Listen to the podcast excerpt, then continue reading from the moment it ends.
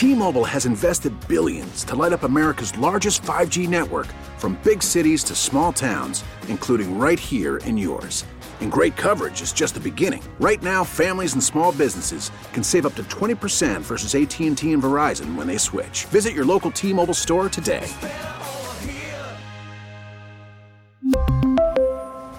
Plan savings with 3 lines of T-Mobile Essentials versus comparable available plans. Plan features and taxes and fees may vary. Baseball is back, and so is MLB.tv. Watch every out of market regular season game on your favorite streaming devices, anywhere, anytime, all season long. Follow the action live or on demand. Track four games at once with multi view mode and catch up with in game highlights.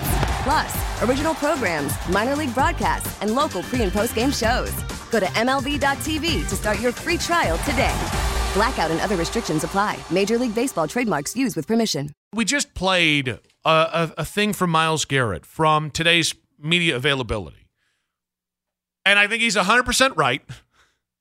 And I I do wonder how people are hearing this cuz Myles does have his detractors in town, but but Myles was effectively asked whether not making the playoffs this year should be looked at as a failure. Here's what he had to say. I mean, personally, sure. Each person can say they had an individually great season, depending on how you did. But as a team, no. You fall short of the playoffs, and you don't you don't achieve what you, you set out to do. It's it's a failure.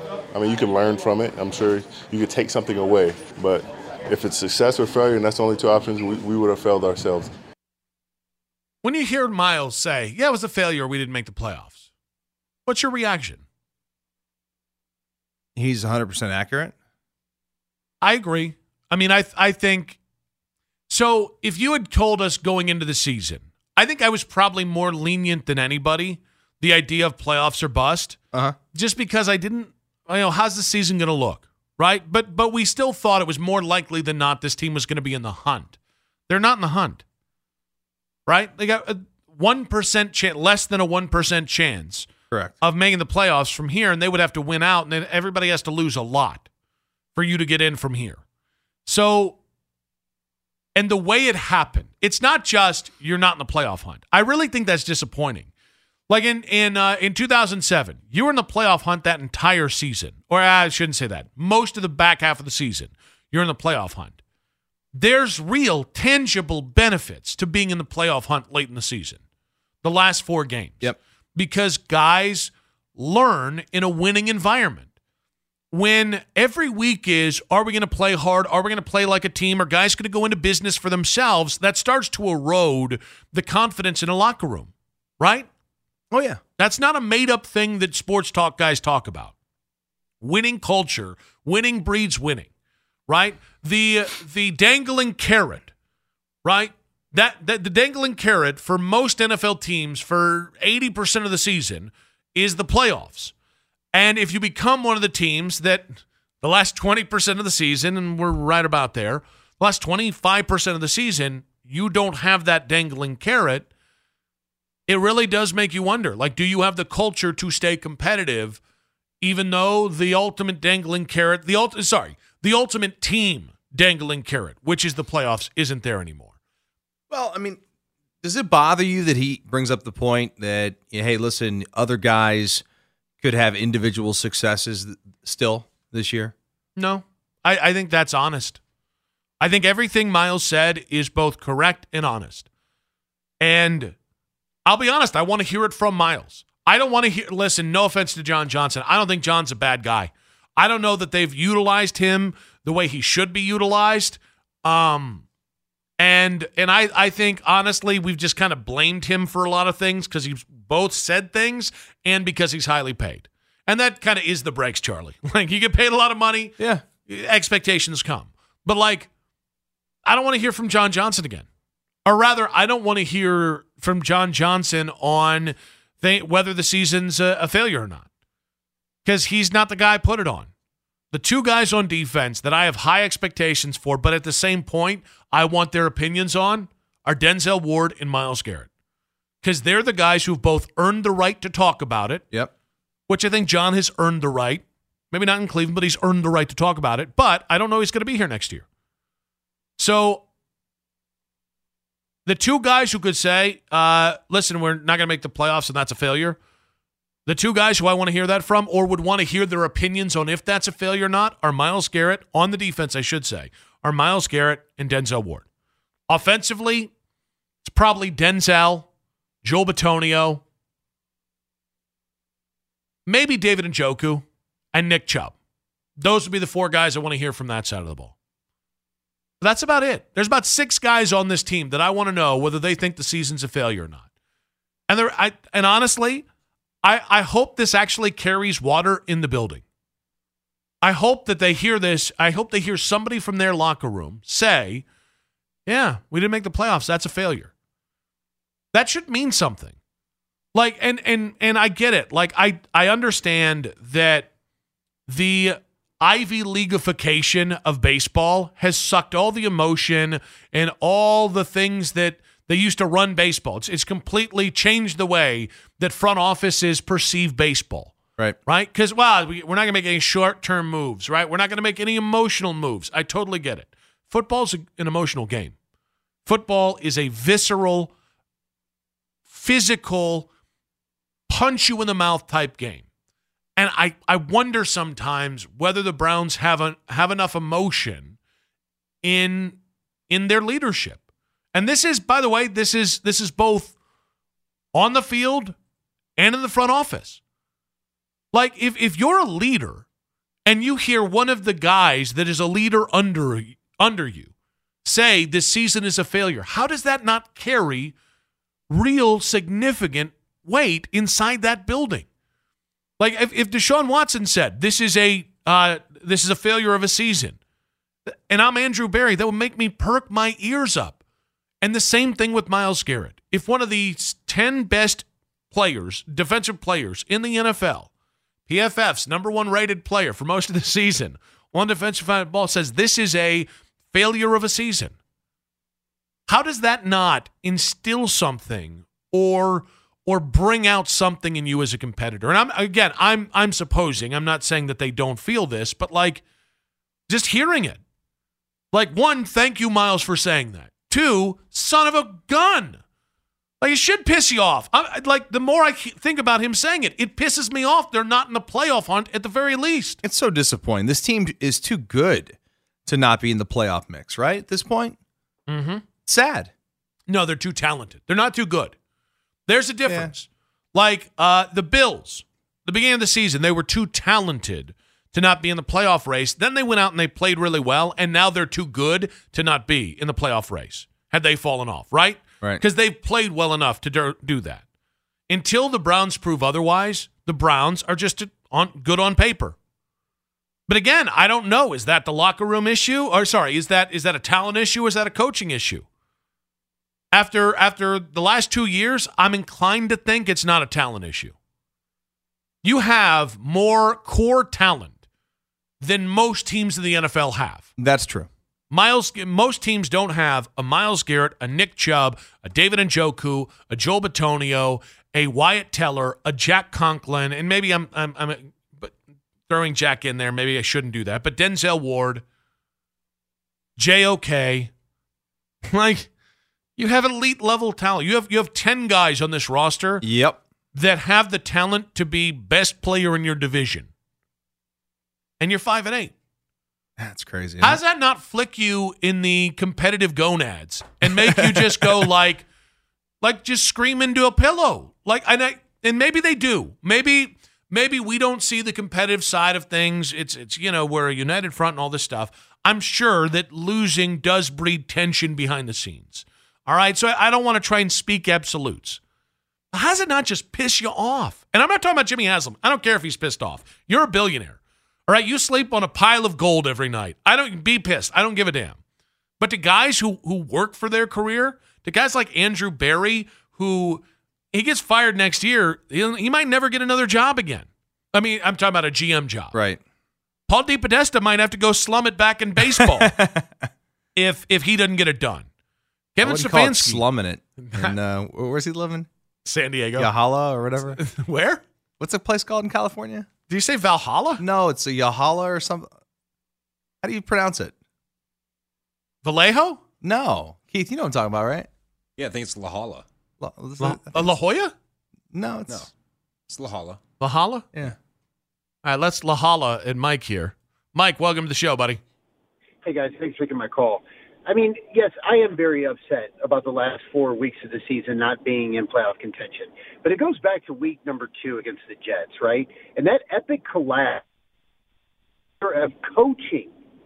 And that and we have had several games this year that we have lost the game because of decisions made by coaching staff. Yes, we've had failures at, you know, physically, right? The players, we've had injuries, we've had we've had a lot of situations, but we can't lose games coaching. And that's the reason why we're there. We're talking about one game could have changed the the whole outcome of the season, right? We'd be talking about we're still in the playoff hunt. Mike, we appreciate it, buddy. By the way, I'm pretty sure it is La Jolla. I'm like 90% sure it's La Jolla. And mostly because I heard it in Big Lebowski a couple times. But you are right. I didn't know what you were talking about there. I thought he just lived in San Diego.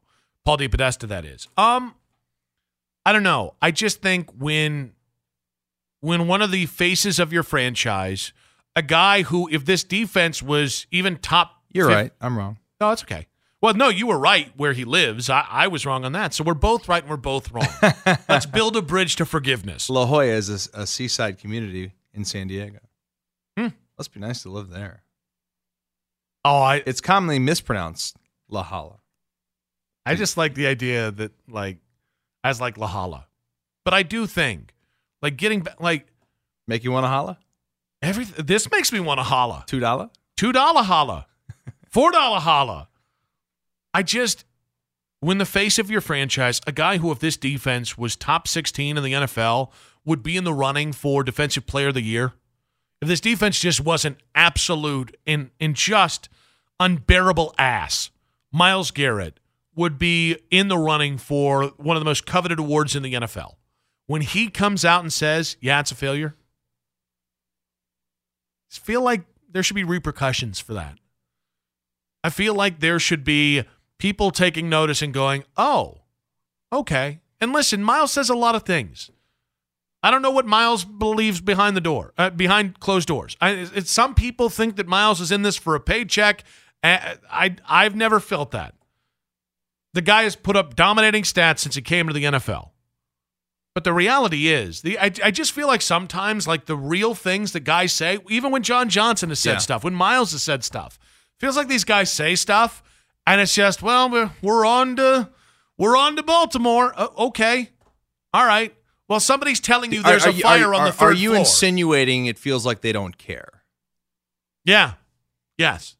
Yes. When everything is kept in house and we're just going to hush hush everything. Yes. It does feel like it feels like do, do you want to hear a guy after a game or or in the locker room at some point have have one of those moments where he's just like, I'm pissed. I want to hear whoever whatever the fight was about defense after that was the Ravens game, right? Where there was this screaming in the locker room. I want to hear that in front of a live microphone. I don't need that crap. I, like the the Richard Sherman overly upset at people who five years ago talked crap about him. I don't need to hear that when everything's on the good good Yeah. right? Because no, that's ev- okay. It doesn't matter, right? Or what was the kid? Um, I can't remember. The kid who was pissed. Uh, the Jets receiver who was pissed he wasn't getting the ball, and the Jets were like first place in the AFC East. I don't need that. But yeah, if the house is on fire, I'd like to hear somebody say, "Hey, fire!" That'd be nice, right? Hey, there's a fire over there. Yeah. Might, No, might, might want to put that we out. should maybe do something about this. I don't like fire. I don't like my things being destroyed by fire. Fire bad. Nick, real quick, buddy, what you got for us? Hello, Nick. Yeah, I'm here. Sorry about that. All right, just chiming in. You know, I've listened to the radio all day. We're talking about Stefanski and all that good stuff. Long story short, I've heard this repeated. I just, I don't necessarily think he's a good leader of men. Um, as you can see, you know, the guys aren't doing their competencies. They're not paying attention to detail, and the lack of discipline's not there. And you know, I heard this earlier. Good coaches, they're going to get what they can out of their men, right? Regardless of the situation. And I believe that the first two years, but you know, it's just slowly dropped off, and I'm starting to lose faith. And then I also wanted to throw in, You know, if either of you guys ever get the chance to go to La Jolla, it's one of the most most beautiful communities I've ever been to in my life, and I would suggest to go down Highway One, take San Francisco all the way down there, and I guarantee you won't be disappointed. I heard La Jolla's better. Yeah, I was going to say thank you for the call, Nick. Uh, I I just want to go to La Jolla. I want to I want to holla I in want La to holla Jolla with a bunch of ballas. for two dollars. Give me that falla. Nick Wilson says. You idiot. at Dustin Fox 37. We're reacting to Myles Garrett's comments saying that uh, this season has been, or not making the playoffs would classify this season as a failure. Want to get your guys' thoughts on it. James, welcome to the show, buddy. What you got? Thanks, gentlemen. Appreciate y'all for taking my call. Uh, I actually appreciate Myles Garrett for saying that, man. I think he's being totally honest. Uh, it is a failure. Uh, now, what you said earlier about you want to see somebody angry, I'm sure that these millionaires cry themselves to sleep every night in their mansion and porches when they go home thinking about the season. Uh, so I don't know if you're going to get all that. Furthermore, uh, I think not only has this season been a failure, two of the last three years with Stefanski, they've underachieved. In fact, I don't think no coach has done less with more.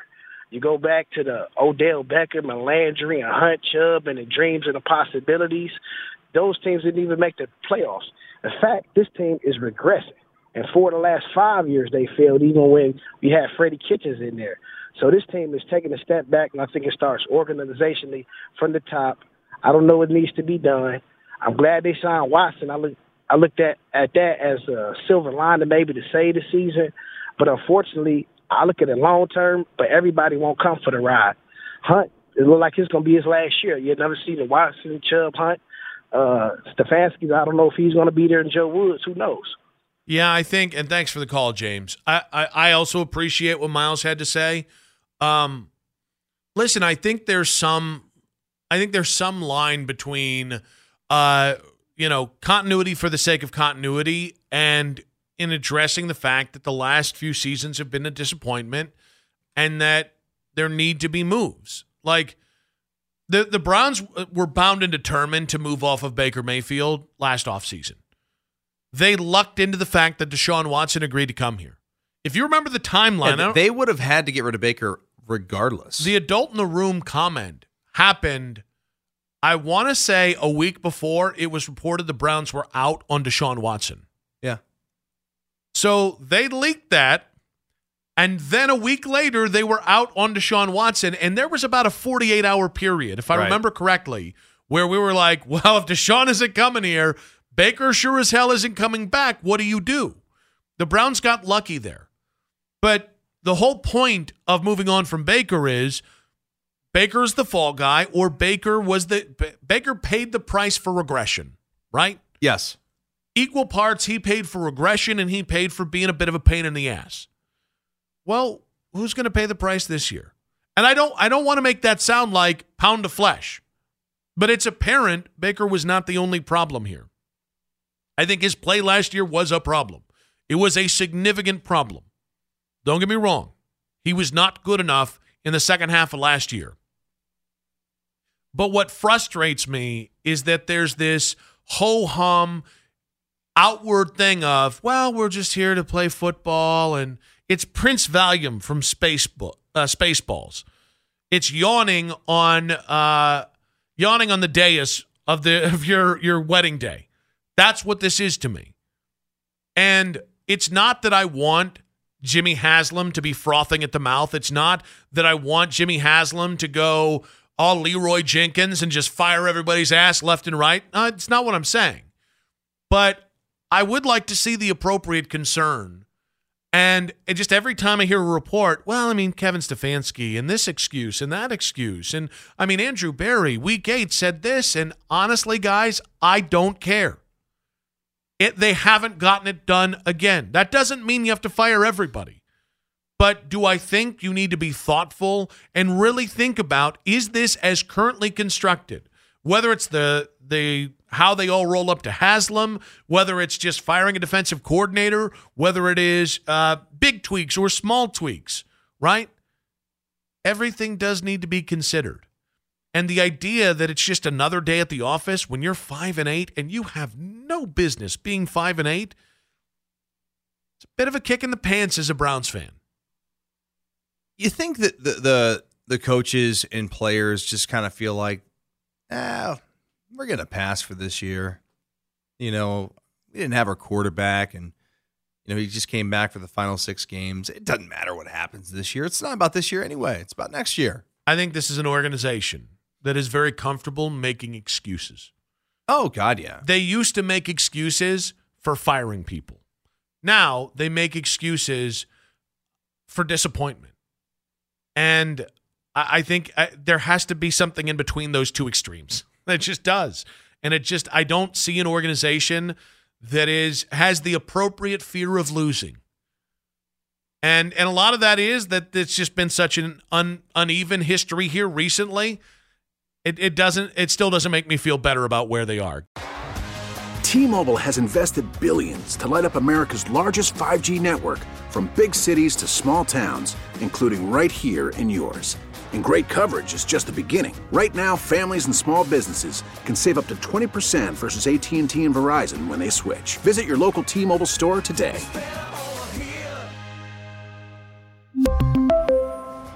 Plan savings with three lines of T Mobile Essentials versus comparable available plans. Plan features and taxes and fees may vary.